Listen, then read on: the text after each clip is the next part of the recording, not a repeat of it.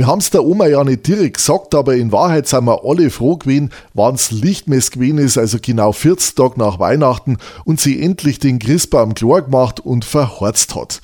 Auf die Nacht ist dann in die Kirche gegangen und hat ihre schwarzen Donnerkerzen segnen lassen.